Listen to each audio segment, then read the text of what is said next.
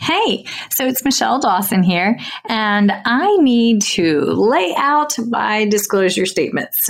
So, uh, if you ever wondered how bad my ADD, ADHD, and lack of sleep Monday through Monday actually is, well, here you go. These are my non financial disclosure statements. I volunteer with Feeding Matters.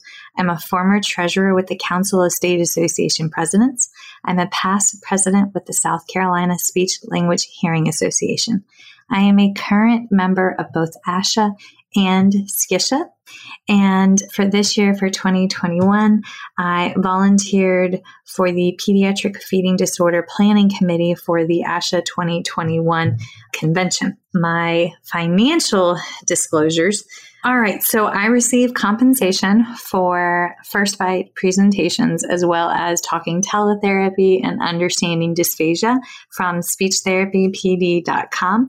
I also receive royalties from speechtherapypd.com for ongoing webinars that I have on their website, as well as compensation from PESI Incorporate for a lecture course that a webinar that I have on their website as well. I am coordinator for clinical education and clinical assistant professor for the Masters of Speech Language Pathology program at Francis Marion University in Florence, South Carolina, for which I receive an annual salary. I also receive royalties from the sale of my book, Chasing the Swallow Truth, Science, and Hope for Pediatric Feeding and Swallowing Disorders, that I self published and is available on Amazon. And I do receive royalties from the accompanying 13 and a half hour CEU for the book from speechtherapypd.com. So, yeah, I stay pretty busy. But those are my financial and non financial disclosures. If you ever have any questions, please feel free to reach out. All right. Thanks, y'all. Bye.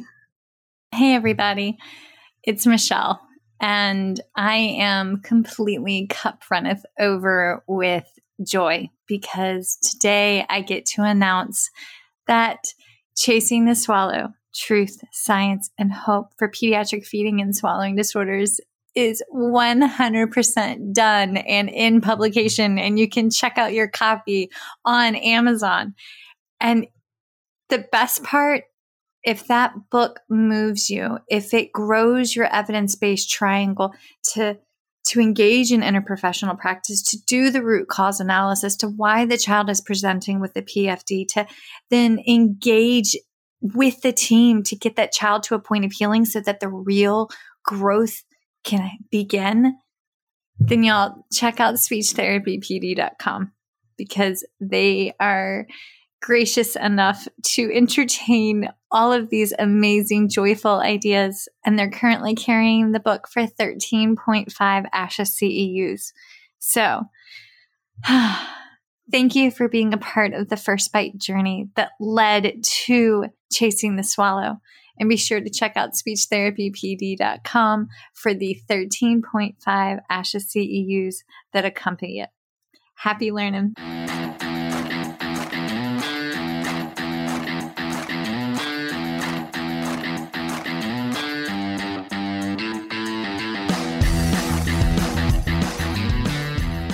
Hi, folks, and welcome to First Bite Fed, Fun, and Functional a speech therapy podcast sponsored by SpeechTherapyPD.com.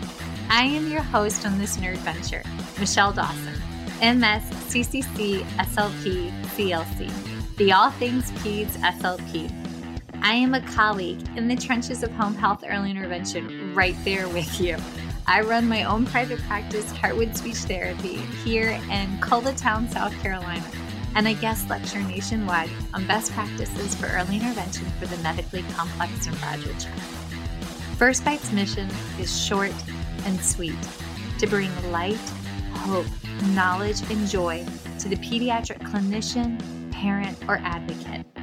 By way of a nerdy conversation, so there's plenty of laughter too. In this podcast, we cover everything from AAC to breastfeeding, ethics on how to run a private practice pediatric dysphagia to clinical supervision, and all other topics in the world of pediatric speech pathology. Our goal is to bring evidence based practice straight to you by interviewing subject matter experts. to break down the communication barriers so that we can access the knowledge of their fields. Or, as a close friend says, to build the bridge. By bringing other professionals and experts in our field together, we hope to spark advocacy, joy, and passion for continuing to grow and advance care for our little ones. Every fourth episode, I join in.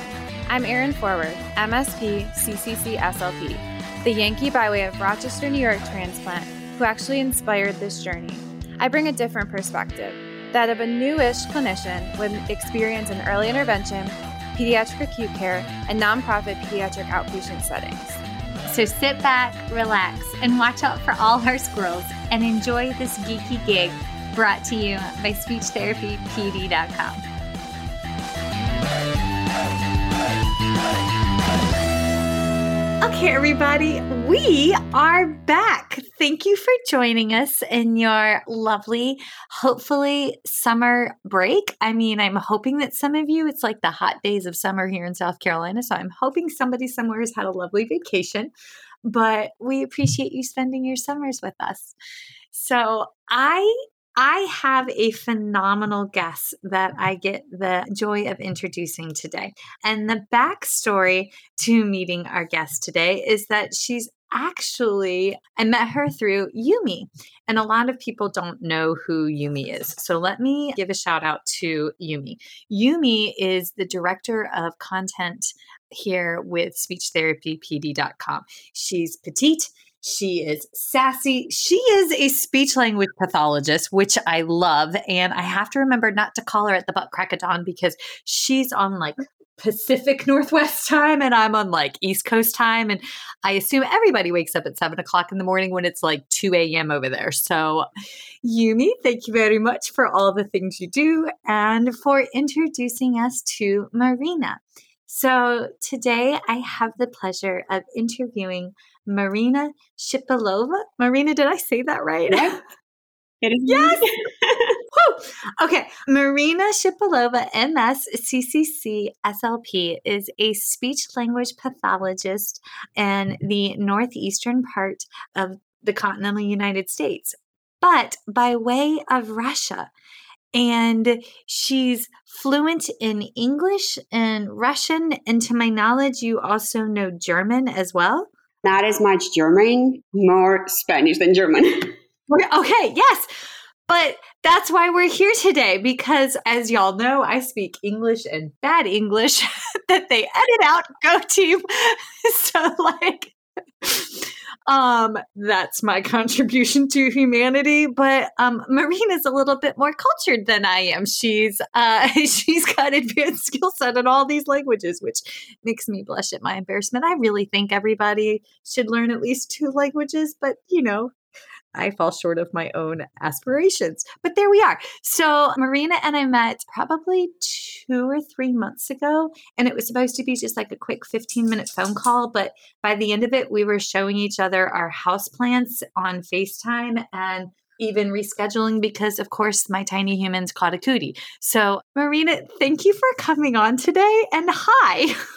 hi, Michelle. It's such a pleasure for me being here. Oh, this is lovely. Okay, so you work in the wild world of early intervention up north, but prior to coming to New Jersey, can you tell us what made you want to be a speech pathologist and your adventure here to the States? Before moving to the United States in 2005, I majored in the English and German languages. in Russia. Yeah. And it was a long time ago and I didn't graduate. So I only had like, you know, a year or two of German. That's why it didn't really stick to me. There, I did some work as a tutor of English, which was my first experience of working with children. And then after moving to the United States, I decided to continue studying here. And that's when my coworker at the time, knowing my background, suggested that I study speech language pathology. And to be honest with you, I didn't know much about the profession at the time. I just did my research and I found it to be very interesting. So I decided to pursue the career. And and you studied at like a major school. You were up at Seton Hall, right? Uh Seton Hall in New Jersey, Seton Hall University. Yeah. Wait, you say it's pronounced Seton? This whole time I've been calling it Seton Hall. No wonder people look at me funny. Okay, yay. okay, so, and I don't know how this works, but when you become a licensed speech language pathologist, but you're from a different country, do you have to come with like a is there a work visa? How does that process work? Is that that's probably a very intrusive question, but I've always just wondered that. Well, I didn't come here to study in particular. I just came here for vacation, to be honest. And I'm yeah. vacationing. but um so what happened is that then I met my future husband, and that's why I stayed in the country and so I didn't really have to do with any like you know legal or visa issues. I got married, and after I decided to continue studying in the country. So, and the only thing is that with the educational background that I had from Russia, that basically didn't help me in any way. So I kind of had to start all over and doing my bachelor's and master's programs in this country. Wow. Wow. There's a lot of studying. That, I was ready to say that's awful. I mean, like that that should have been a valid transfer. Oh, the things that we could change in the world if we had the magic wand, right? Absolutely. Just saying. Yes. Yeah. Yes. Yes. Okay. So you're you're bringing with you these this amazing worldview and all of this different knowledge base. And folks, when we were when Marina and I were talking um, previously, she mentioned that the field of speech pathology in Russia is not well understood and not Im- implemented, I should say, like it is here. Could you kind of talk ever so briefly about that? Yes. And I would probably say it's not only Russia. Unfortunately, there are a lot of countries that do not provide enough support for whether adults or children who need services, speech, physical, occupational therapy, right? For example, a good friend of mine in Russia, she's a surgeon. And I did ask her once, like, you know, what do you do with patients when they get discharged from hospitals? And she told me that they go home. They go there home? Support. Yes, they, there is no support to the patients after they leave the hospitals. Every single one of my acute care friends that heard that just took a big inhalation, like, oh my. yes. Same as I know with the, you know, speech therapy, which is growing. It's growing right now. But when back when I was in school, to me, I had the idea of speech therapy. Like, you know, for me, it was articulation. I had a speech therapist when I was a child, but again, like, you know, I was working on pronouncing my r sound. Wait, I couldn't say my name. That's like Bear. Bear couldn't say the R in Bear, so he's buh for like the longest time. So yes, so that was the extent of speech therapy back then. But luckily, like you know, it's becoming more. It's growing. The field is growing, and there are more therapists. There is more research. There is more education done, but it's taking time. That's okay. We're going to get there. Speech pathologists are to- slowly changing the world. Yes, love this. Okay. All right. So you work in early intervention.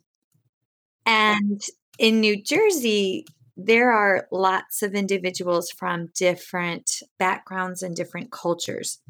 So, can you kind of talk to us like how do you how do you connect with families from different cultural backgrounds and how do you um, share and bond? I, from what I remember, ever since I started early intervention, I started working with mostly Spanish, some Portuguese speaking families. Some of them bilingual, some of them are not. And uh, over the years, I find that it's very, so very important to be respectful to those families and to make them feel as if you're their equal. Because through even talking to parents, I sometimes find that they feel less than, you know, in a way when the when the therapist comes to the house and they don't feel empowered enough to make that change on their own with their child, right? And they just they're like you know like they give you the child and you do all the magic, right? And um, so one is that I do find it very important to be polite and respectful to the parents.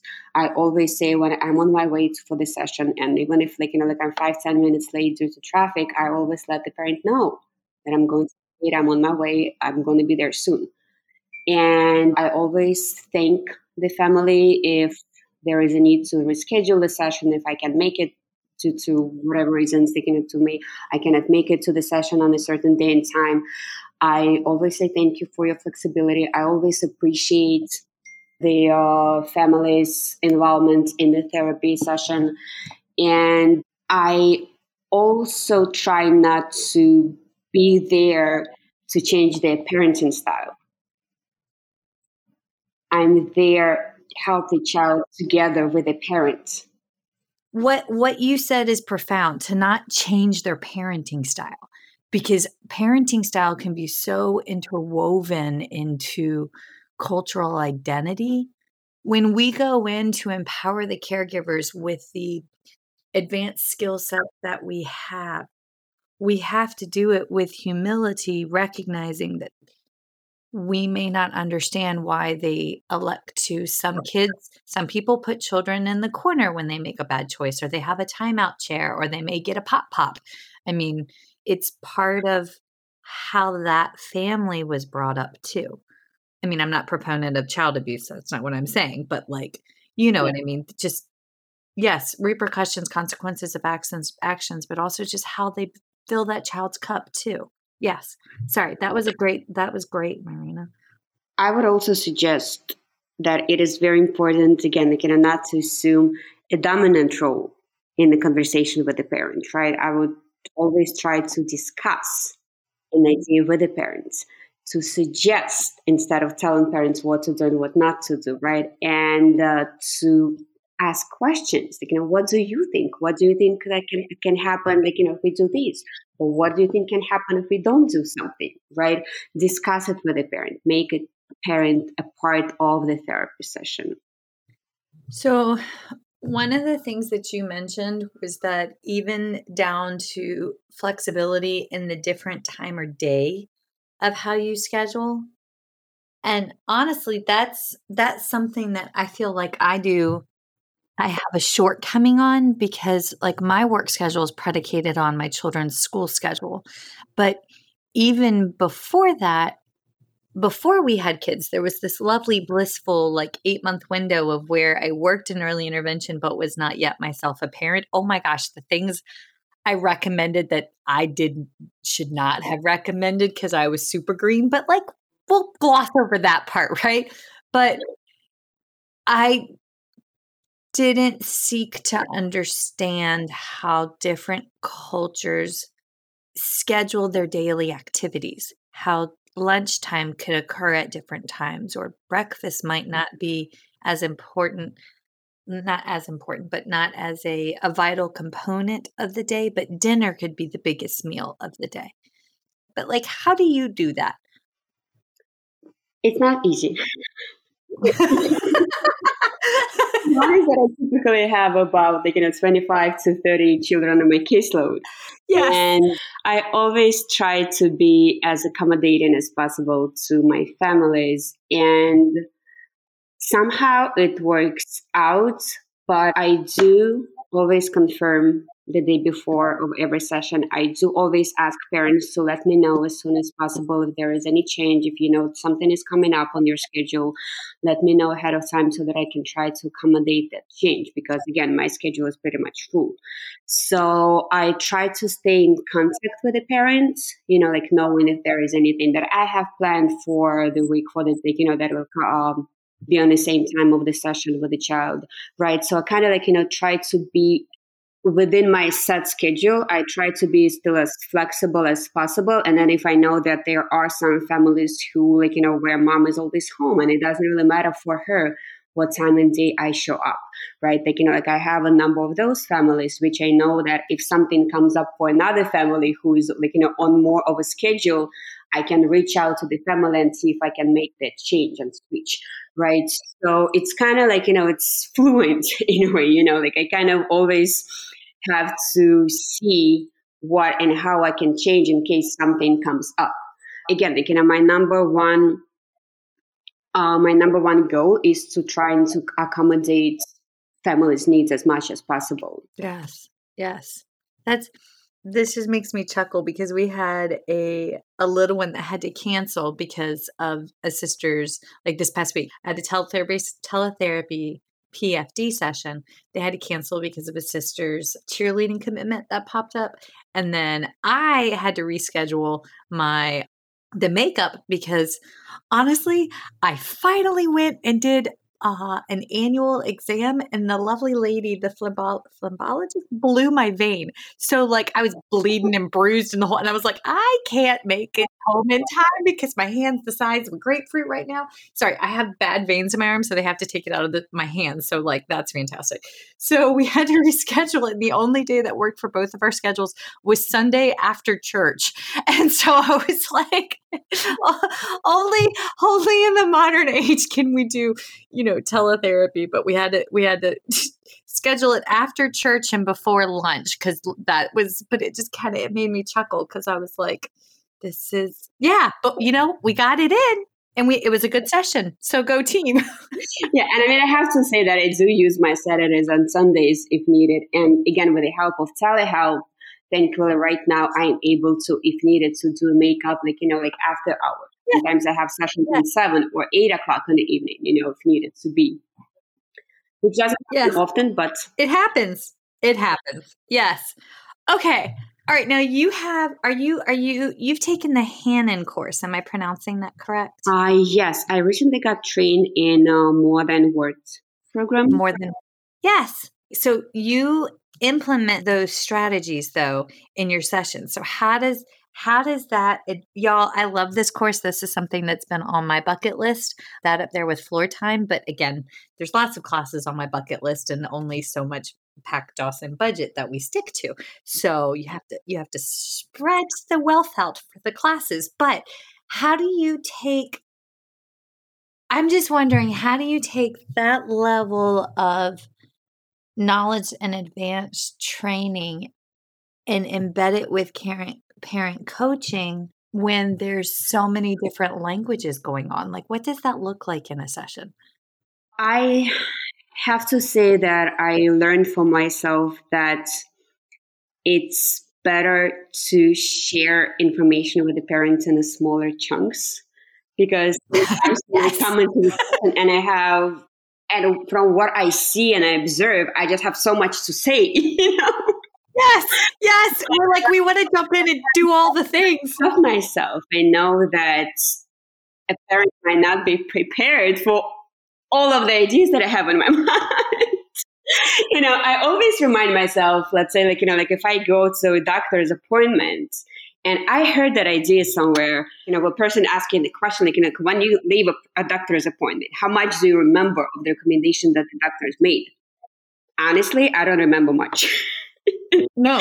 And many times I have to call the office back and say, like, you know, what did the doctor say? I'm not sure. I don't exactly remember. So I always remind myself of that when I'm with the family and with the child and with the parents, especially like, you know, when we just beginning and if I know that if I can see like, you know, that the parent is not really prepared to receive all that information. So just try to like, you know, like share one idea at a time, then maybe add another little idea, like, you know, later on, and then just give like, you know, a few strategies for them to practice during the week. And then I come back and then I'll continue because if I again, you know, share as much as I can with my first session, I'll just going to confuse the parents, you know, and I'm just going to have the parent question me so much rather than like, you know, working on those strategies with the child. Yes, yes. Pacing. That's what I have to remind myself is that I have to help the parent with the pacing more me pacing myself to not cause over yes Okay. I will find myself in our sessions, especially when there's other siblings around. I have a couple of patients right now that have little, little brothers and sisters. Like, I mean, like a newborn. And I just kind of wonder when you go in and you're working with like the older sibling or the child that's on your caseload, and then you start seeing red flags for like the other siblings, like, ooh, that one's not making noises, or oh, that one's not turning over. How do you broach that? Like, how do you bring that up? Because I, uh, like I just kind of word vomit at people and then afterwards I'm like, "Ooh, I should not have said it like that." So do you, how do you go about bringing that up? I try to be careful and many times I find the strategy that works best for me is asking a parent a question without like you know instead of making a statement right so i might say what do you think like you know how's the little white one doing like you know like is he like you know what how's he communicating with you? Kind of like, you know, like making the parent think of that. Instead of me noticing, oh, I don't think your child is making too many sounds. you know? Yes. Yes. My husband does this. He will ask me a question to make me realize or make me think that it's my idea. And I'm like, I see what you're doing here. Well played, but like I'm on to it. But I mean, I don't recognize that he did the thing until after he did the thing. And I'm like, oh, yeah, I see what you did there. But that's how folks that's part of empowerment when we go in and um, one of my favorite resources for this is the Family Guided Routines Based Interview. And you can find them online at um, fgrbi.com. It's based out of Florida. But I love that specific tool because it talks to you like how to ask these questions. But I mean, even if part of our scope of practice is to do screens, and I mean, if we're in with one child, then there's a increased risk factor for the other sibling also having the delay. So if you see it, ask it, speak it, and help. Yes. Okay. Now you have mm, some great points on here. Y'all, I got to tell you, Marina wrote the most detailed notes for an episode that I have ever seen. And and I feel bad because she's she's got these great notes and in the background what you can't see is happening is that dog is i record in my basement next to my grandma's bed um, and she called it her baby maker it's made several generations and as i told marina luckily we have a new mattress on the baby maker but like dog is back there rolling around on the baby maker and i'm like trying to get her to be quiet so that i can be present but um marina has Marina, I'm going to take a picture of dog on the baby maker. This is great. I'll, I'll send it to you. But one of the notes is avoid saying no or stop. And I have this one child where I feel like the entire session, I'm like, no, no, no, no, because if we see it, we're going to eat it or lick it and all the things. And, you know, chokeable objects. So, what do you do when you're in the session and you have to say no, no, no, but you don't want to do that?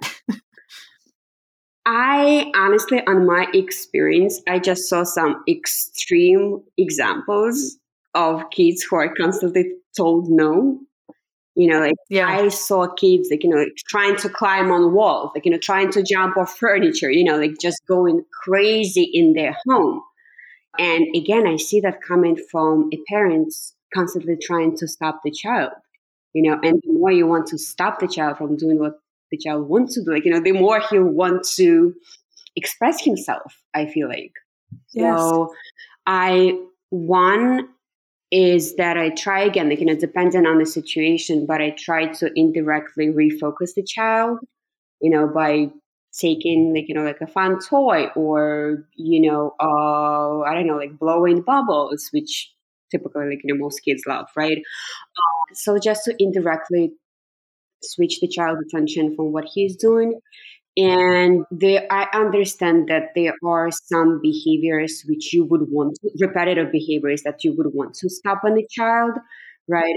So, and my recent very illustrative example working with a child was when my one of my moms would constantly tell me I cannot stop my child from throwing everything yes. around the house. And I suggested, like, you know, why don't you throw with him? And it was a telehealth session, right? So she looked at me like, what are you talking about? throwing. She's like, Marina's lost it. This is the end of therapy. I love that suggestion, by the way. Okay. Well, what happened? What I mean is that they can like engage into controlled behavior in a way with your child, right? So I suggested her like, you know, like get a box and throw the toys, throw something that can be thrown in that box and you can name the objects that you throw and you can count those objects as you throw right you can make it work for yourself. Yes. trying to stop the child from doing what he's doing right? And sure enough a couple weeks after a mom got back to me saying he doesn't throw anymore. I'm like oh wonderful. I love that. We we we have this one little guy at um at the clinic that I see. He's autistic, and we're working with Lamp from um, Talk to Me Technologies for like an AAC device, and he's four, right? And this little guy, he wants to just do bean bags. So I got I was I had the opposite problem. We had thrown so much. I was like, we need to do something different than throwing. So we did stacking and worked on top. On top, well, I'm a giant comedian. And so I was stacking these bean bags on top of my head. And then would randomly, like after we hit whatever number on the communication device, I would go, oh no, and then drop them down and like pretend like that they went splat. And I would make like fart noises, you know, like all these fun things. And so mom came back like a week later and she goes, Okay, we got to talk about the game. And I was like, What's wrong? And she goes, Well, it was cool when he wanted to do it with his beanbags at home or his socks at home. She was like, But he thinks this is so great. He now brings everything he finds, including shoes, the remote, mom's iPad, and wants to put it on mom's head to make it go splat. And I was like, so good luck with that. And I'm out. but it was, but like, y'all, this is why. This is why we don't bring bags of toys into the patient's homes because they have everything they need to do language. Yes. Yes, yes. And I honestly, like, I have, I always have kids on my caseload that don't even need toys. Yes. You know, like we can play, I don't know, we can play with anything in a house. You don't even need toys as they are, you know? Yeah. Oh my gosh. Okay, wait. This Okay, so I'm super nerdy. Y'all, bust out your well, if you're if you're driving, don't bust out your phone. But if you're not driving, there's a podcast called 99% Invisible. Episode 492. It's called Inheriting Froebel's Gift. And the whole episode is about um, Mr. Froebel and how he designed how he like he went to school to be an architect but he ended up becoming the man that invented kindergarten in the early 1800s but he was the first person to systematically make children's toys and it was so cool because it was a ball and a block and a cylinder like original children's toys. But yes, sorry, I just think that's fair. That it's a great episode about how children's toys were supposed to be learning based and then turned into all the glitzy glamour that we see today that is non-educational. So that's a nice way of saying that. Is that not, Marina? We, we, we did that. so many times when parents or caregivers try to entertain their kids, they can with all the toys that they have in the house, and yet the child cho- chooses to play with the lid of a container. yes, yes, yeah. Looking like, how is it fun for him? But yes, it is fun for him. you know, because he probably sees the same understanding many times. Yeah. Oftentimes, what is fun for the child? We are not children, and like, and it's harder for us to see their perspective. What's fun for them, you know, and that's why again, like, you know, it goes back to that child naturalistic approach in therapy, you know, when we follow the child other than the, you know, rather than trying to force our agenda on a child, you know, because we don't have the same understanding of things. Child naturalistic approach, child led therapy. Yes. I'll be honest, I started out as a bag of tricks therapist. When I first was in home health, like I brought the bag of toys in and then learned not to. Did you go through that process? Yes, I did, of course. How did you it was hard for me to change. Like I was so reliant on those toys that it was really hard for me personally to change from my agenda and working with a specific word on a specific toy over. But like what what made you evolve? I think in my case it was more of a natural change again just observing and seeing kids playing with whatever they find around themselves. You know, like a thing that sometimes like you know, like even if I bring a toy, I don't even get to it because we just get so engaged and so like you know whatever is happening in the house or whatever the child is engaged in on his own. Like, oh, like you know, like, and that's when I realized like I might not need that. you know, what I bring with me, I can leave at home. And ever since, you know, it's really been working great, and I never need, had that need of bringing something into the house and then taking it back and making the child upset that the toy yes. had so much fun playing with are now being taken away from him. Yes. I hate having to clean up. Like when I was done with my session and then having to clean up, it was always waterworks. Like I, I remember sitting there thinking, why do I do this to myself every single session, like for a week? And that was one of my thoughts like there's got to be a better way to do this y'all we we go through and we highlight how we've learned to grow professionally because i don't want anybody thinking that we have all the answers we this is this when you're a speech language pathologist part of our chosen profession is that as the new evidence emerges, we have to change our practice patterns and move forward. Because I've worked with there's there's a couple of interpreters that I've worked with because again I speak English and bad English and in South Carolina our early intervention system actually pays for interpreters to come in. So for me one of the challenges one of the things I've had to learn is how to work through and with an interpreter in order to kind of get help get the family where they needed to get. Does that make sense?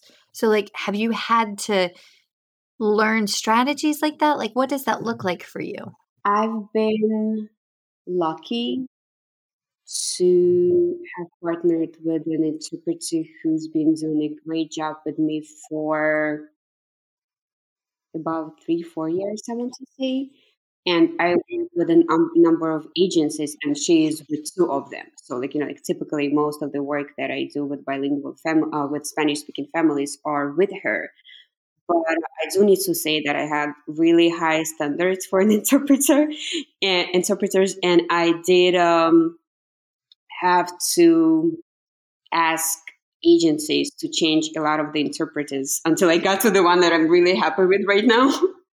Yeah. you know, because unfortunately, I do have to say that not all interpreters get training what they do. And here in New Jersey, I know one agency who contracts uh, into, like, you know, translate an agency where they are trained to be doing what they do. And then yet there are in other agencies who just hire bilingual English, Spanish, regular, you know, like people from different backgrounds, you know, who don't know what they're coming to do. Yeah. And with that, I again, like you know, like I do know a good amount of Spanish, so I pretty much know what is being told to a parent or what the parent is trying to say. Like, you know, my thing is I just don't have enough grammar to say it on my own, but I understand what is being said. So, and same as with speaking to a parent directly, when I do talk to an interpreter, I try to break my, like, you know, what I have to say into smaller chunks, right? Because I understand, same as a parent, like, you know, like as much experience as a translator might have on the field, she's not trained like you know she doesn't know where i'm coming from right? And for me it's important for the translator to say exactly what i'm saying and, and to explain to the parents why i'm saying what i'm saying like you know to, tra- to translate my idea because i find that a lot of there like you know like a lot of translators they would just translate what i suggest without the explanation why which is to me is as, as, as important as the, the strategy itself that I'm sharing. Like I want the parent to know the reason, the reasoning behind it. So, and many times when I hear like, you know, like that something is not sounding right to me, the interpreter is not getting it, like, you know, like it's not sounding the way I would want it to be, right? So I have to repeat myself. I have to really like, you know, explain to the translator, this is what I mean. This is what I want you to say you know and i always like you know also try to check whether uh whether personally you know does it make sense to you to understand what i mean before you translate the idea to the parents? You explain that so beautifully because i would struggle with trying to explain um, the medical terminology and I had one interpreter, she was like, I don't think eosinophilic esophagitis is a common term. And I was like, no, no, no, no, that is not, that's not a common term. She's like, so we're gonna, we're gonna write this one down, Michelle. I was like, yes, ma'am. but that was trying to talk because of the patients that I see, a lot of them have feeding tubes or we're trying to get them into specialty clinics and I live and work in the South. So trying to empower individuals through an interpreter when I know that we're going to face explicit bias within the medical community and racism because that's what it is that that can be really hard Ah, that sucks. It's it's more than hard. It just sucks sometimes. I feel like on our end as therapists, this is where we really have to focus on, especially when we're trying to get referrals in place, that consent to release medical records and continuity of care and making sure that we have that in place and parent permission to like reach out to the pediatrician and explain this is why we need the referral here and that's one strategy is I would make sure we had written consent, but I would do that in the session, make those referral requests, call the pediatrician with the interpreter and the parent there to try to put us on the same page. But also, I'm a white female. I had, because of where we work, I had families that would be afraid that I would call immigration if they, you know, if they questioned me or and I'm like, "No, question me. I'm your therapist. You should be able to question me." But do you encounter situations and scenarios like that at work? I think what I see a lot with mm-hmm. the population that I work with, a lot of my parents, they, I mean, they don't question. They are just happy to receive what they're receiving and thankful and grateful but they and that's what I they feel like it's, like you know it's my responsibility to empower those parents, you know, because if even like you know when I try to make them a part of a family and engage them in a in an activity, they just feel like they don't know what they're doing and they just trust they completely trust you into delivering whatever services you're like you know whatever you have to deliver right? And they just they don't feel qualified, right? They don't know what to, they don't know how to do. So, and many times they'll be like, "Oh, you know better." You know, like you, you, you just do it. Like you know, like I don't know what to do. I don't know how to do. Oh, so they shut down. So it's like, yes. Oh, that's heartbreaking. Okay, so how do you get them to kind of come out of their shells and engage?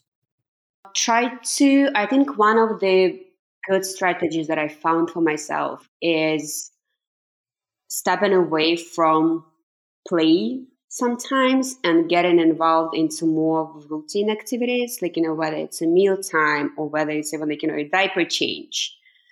Yes. So that it feels more natural for parents.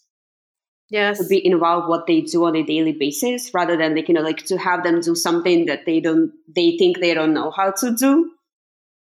Right. So moving to into something that parents are more confident in and feel more comfortable doing, but now they do it with you with a therapist. I'm sorry, you said more confident, and you were talking about diaper changing, and like I legit, I legit put my kid's diapers on wrong for the first couple weeks, and all I could think was, yeah, except then you come across a mom like me, and I totally screwed that up. So like, go team. but like, I make my own example.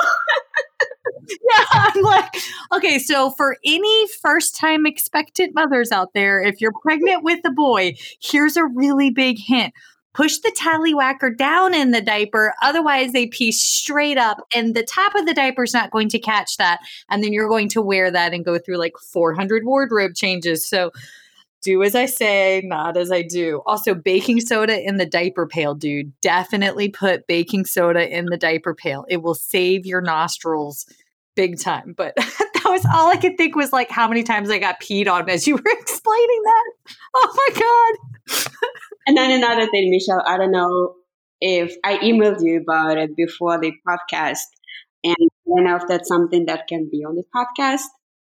Yes. But, uh, I do find that a lot of families they accept the services no matter what the quality of the services are Yes, and that sucks.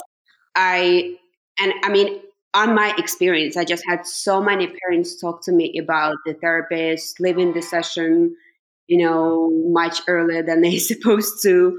Parents, at, like you know, uh, parents telling me that therapists ask them to sign for the sessions that never happened, right? And they just don't know. They don't know what they're supposed to do, you know, and they just trust the therapist. And if the therapist asks to sign, they sign if the therapist gives them a blank piece of paper, like, you know, without the date and the time of the session, they sign. Yes. They, because they simply don't know. Yes. And that's, that what those therapists are doing is fraud. Exactly. So, and it yes. makes me so mad. And then for some reason, like, you know, like a lot of parents share this with me. And I'm just, how, why would you do that? And I like I have a family who has three therapists and they have a considerable copay for the sessions, right? And like you pay, like you have two children and you sign for the session that never happened. You pay to the therapist. Like, you know, you take that money away from your child, from your children. Why? Like, and it never even struck you, like, you know, so think, should you be doing that? Should you ask? Why would you sign an empty, like, you know, blank piece of paper? No, because because fear, power, I mean those are real things. Those are barriers to quality service. If you're afraid to ask the question for fear of retribution or loss of services rendered or you don't want to be labeled the difficult patient or the difficult client, right?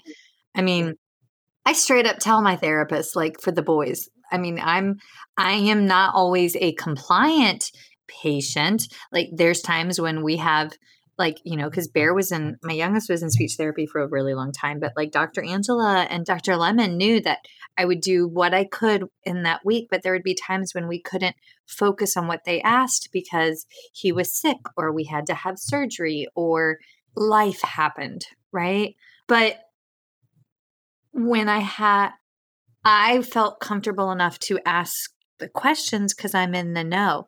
But I've gone to doctor's offices that were outside of my comfort zone, like overshare. One day my sons are going to listen to these and be like, Mom, you talked about my testicles on a podcast. I'm like, Yes, yes, I did. But like, I mean, when Bear was little, he had an inguinal hernia and they had to go in and do repair surgery. And I was afraid to ask the questions y'all, we're college educated women, and I am petrified to ask the questions like, how is this going to impact him long term? Like, will he ever be able to have children? Like, you know, those kind of questions.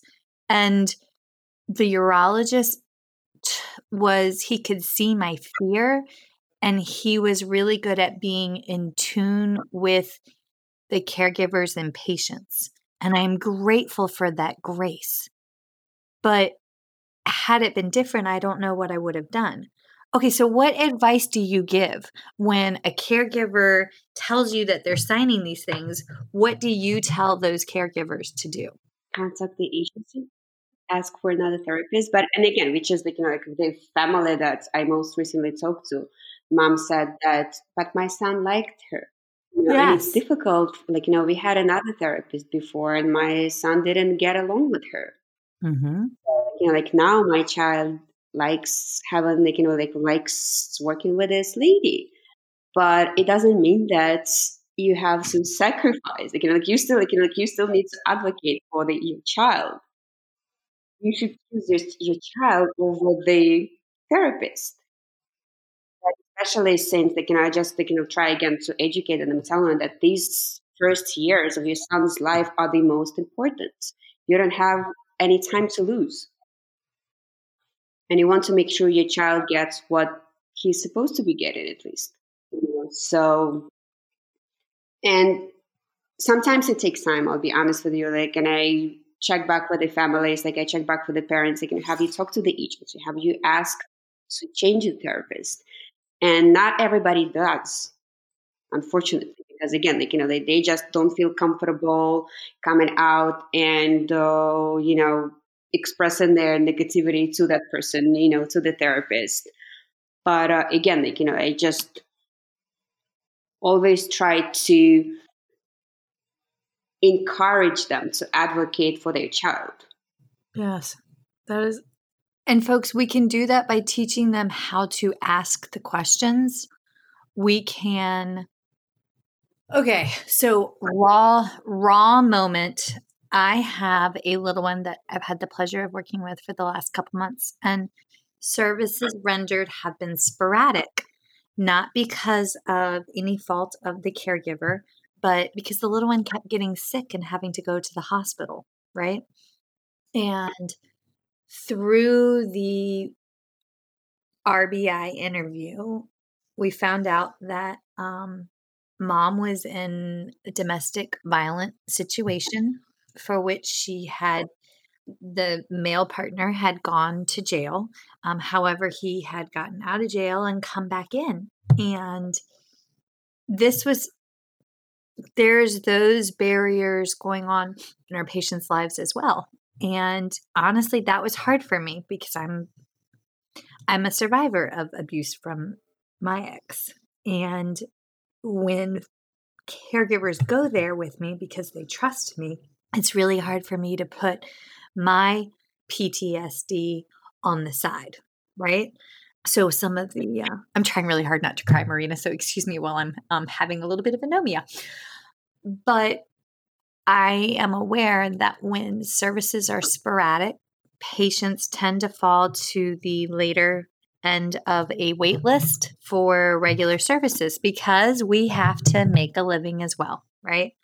but it was through asking those hard conversations what's going on what's happening in your world that we were able to equip this caregiver. It all goes back to maslow's hierarchical needs. Y'all if you don't know maslow's law of hierarchical needs we couldn't focus on advancing the patient's skill set because we had to take care of that base level which was safety and I'm happy to report that mom's in counseling in a different living situation. And guess what? Child's thriving, right? But like we had to go there. I mean, we had to, I gotta be honest. I'm just gonna call it what it is. Inpatient therapists get the joy and all this admiration for being the most strongest, coolest part of our field, right? And EI tends to get the rap that all we do is play with babies. Honestly, I feel like most days we're fighting with two hands behind our back. We don't have access to medical records. We're flying blind. We're in patients' most intimate moments with their homes. And I think of all of the various scopes or practices that we do, I think this one might be the hardest. Most rewarding, but definitely one of the hardest. But just just my two cents. yeah, and unfortunately, I feel that there is not enough training that is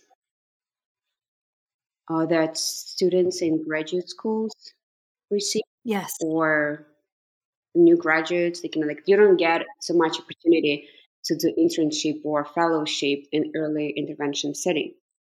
Yes. You know, and I hear a lot of therapists say one is that they don't feel comfortable working with children, which again, truth be told, hopefully us therapists working in early intervention know that in early intervention we don't only work with children, we work with parents, with caregivers. Yes. Right. We're we have to learn how to educate parents. This is about parent education, not necessarily child Michelle. education. Yes. It's breaking up for me for some reason. I could not hear what you said. oh, that's okay. They can they can edit. I said, um, what did I say? I said it's honestly it's parent education. We have to learn how adults learn in early intervention because that's what we're doing is we're focusing on adult learning, like coaching the parents. Yes. we went really deep and got emotional. I'm so sorry. but it just i mean i just see that how many therapists struggle and i feel like most of us really have to learn on our own experience because mm-hmm. We don't get that team support as you would you know in other settings we mm-hmm. are kind of isolated right? and uh, we work on our own so unless you really like you know like do engage in self education you know there is not much that you can get from the outside Yes. And that's actually like, you know, one of the reasons why I really decided to create a work, um, a course for speech language pathologists, right? Mm-hmm. Because mm-hmm. when I started working on the workshop for parents, and my idea was to share the strategies and ideas that I have with parents, I realized that that really might be helpful for their practitioners, you know, because we don't yeah we are so isolated in this field. Yes, yes, we are.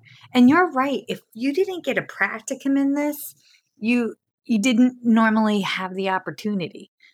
Okay.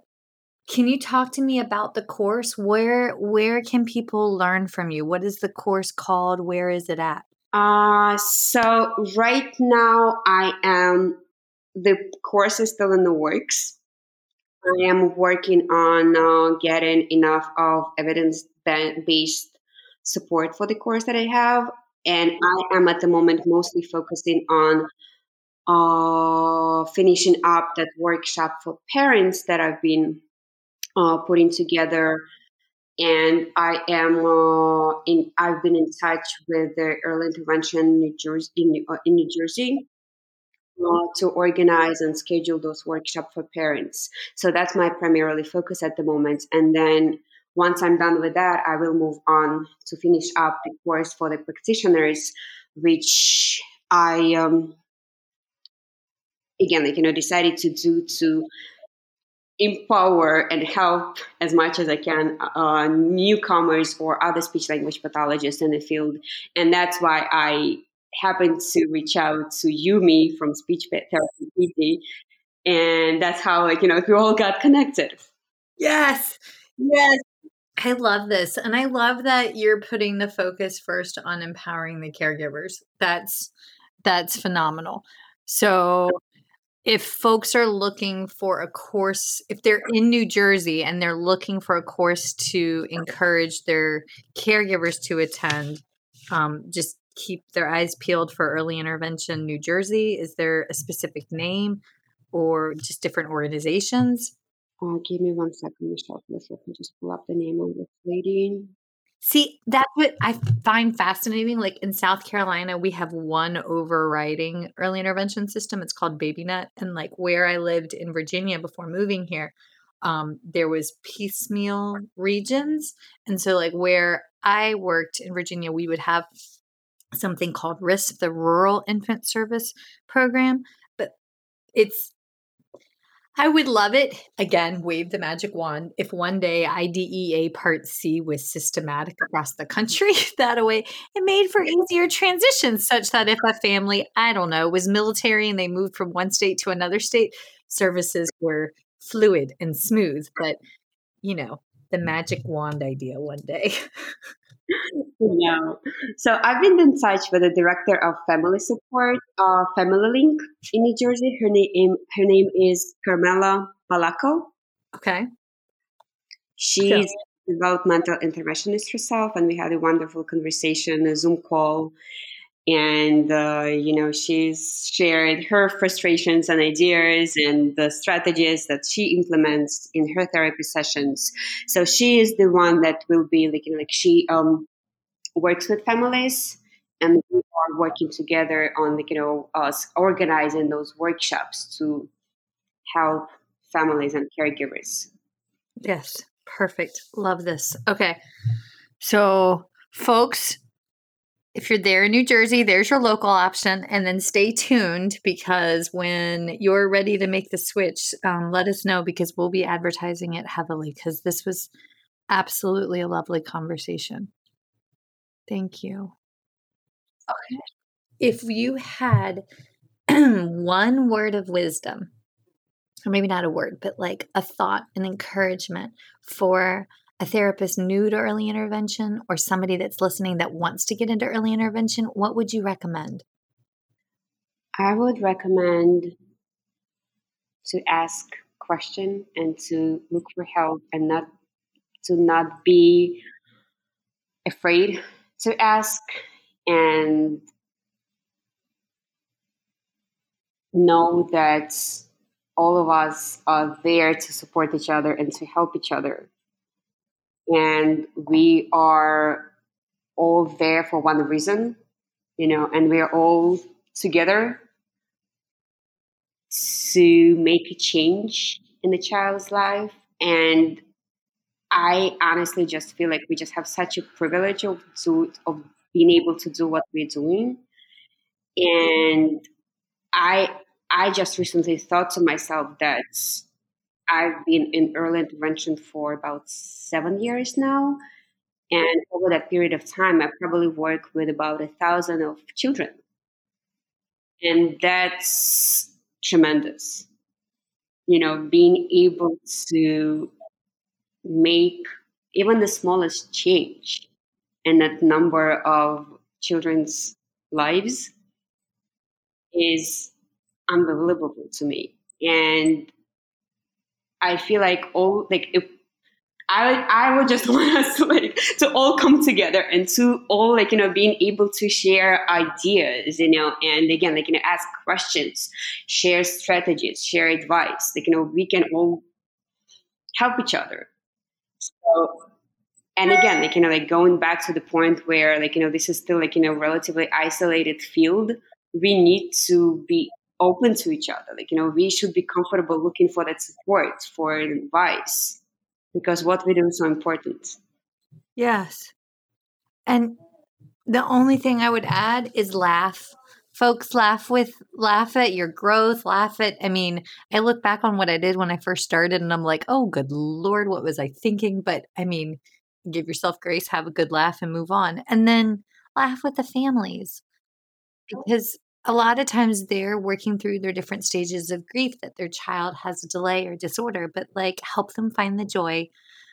laugh when they put the diaper on crooked, laugh when there's a blowout, laugh when there's, you know, you know, a random fart noise because children make those things as my children are upstairs right now and I can hear um, somebody not sneeze and then I heard a fart. So, oh my God, Marina, I walked in on my children last week they had their socks off and they were holding each other's foot up to each other's face to see who had the smellier toes. I kid you not. I was like, I walked in, I was like, what the HE double hockey sticks is going on right now? And they were like, we're playing. I was like, go get Legos. And I like asked my husband afterwards, I was like, is that normal? And he's like, baby, they're boys. It's totally normal. I was like, girls don't do that.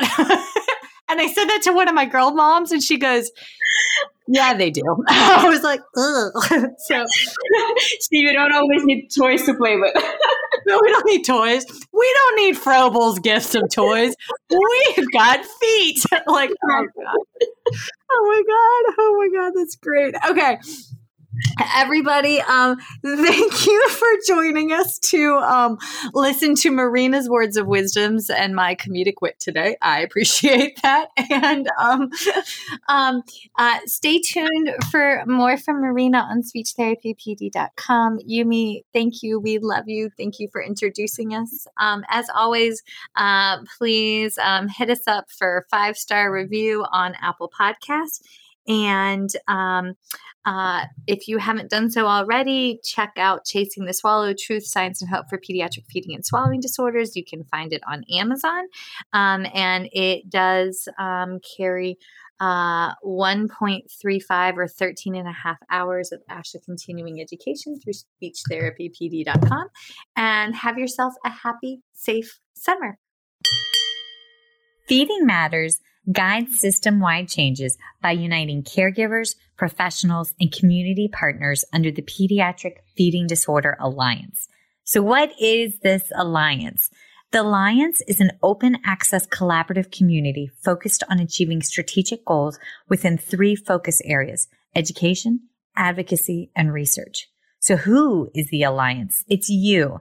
The Alliance is open to any person passionate about improving care for children with a pediatric feeding disorder. To date, 187 professionals, caregivers, and partners have joined the Alliance. You can join today by visiting the Feeding Matters website at www.feedingmatters.org. Click on PFD Alliance tab and sign up today. Change is possible when we work together. That's a wrap, folks. Once again, thank you for listening to First Bite, fed, fun, and functional. I am your humble but yet sassy host, Michelle Dawson, the All Things Peds SLP. This podcast is part of a course offered for continuing education through speechtherapypd.com. Please check out the website if you'd like to learn more about CEU opportunities for this episode, as well as the ones that are archived. And as always, remember feed your mind, feed your soul, be kind, and feed those babies.